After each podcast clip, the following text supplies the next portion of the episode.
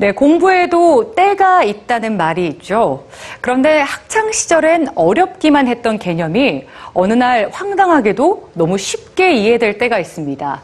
다 그럴 만한 이유가 있었는데요. 연령에 따라 각기 다른 절정기를 맞는다는 두뇌 기능. 뉴스지에서 전해드립니다.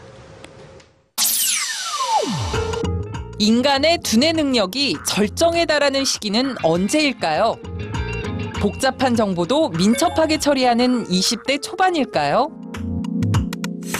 메사추세츠 종합병원의 로라 점인 박사는 10대에서 70대까지의 4만 8천 명을 대상으로 IQ와 기억력 퍼즐 맞추기, 그리고 종합적 인지 기능을 테스트해 봤습니다. 최고의 두뇌 능력을 발휘하는 연령대를 알아보기 위한 테스트였죠. 그런데 뜻밖에도 두뇌 기능이 최고인 연령대를 가려낼 수 없었죠. 그 이유는 각 연령대마다 최고에 이르는 뇌 기능이 달랐기 때문입니다. 정보 처리 속도가 최고에 달하는 연령대는 18세에서 19세 사이였습니다.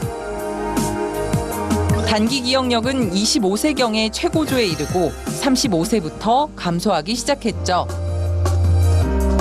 반면 타인의 얼굴을 기억하는 능력은 30세에서 34세 사이에 정점에 오릅니다. 그렇다면 중년 이후의 뇌는 어떤 경쟁력을 가지고 있었을까요? 40대에서 50대의 절정을 맞는 뇌 기능은 타인의 감정을 정확히 인식하는 능력이었습니다. 경험과 학습을 통해 획득한 정보를 사용해 지식을 통합적으로 이해하는 능력 또한 나이가 들수록 높아졌죠. 그렇다면 어휘 능력은 어느 시기의 뇌에서 최정점에 이를까요? 뜻밖에도 60대에서 70대에 이르는 노년의 뇌였습니다.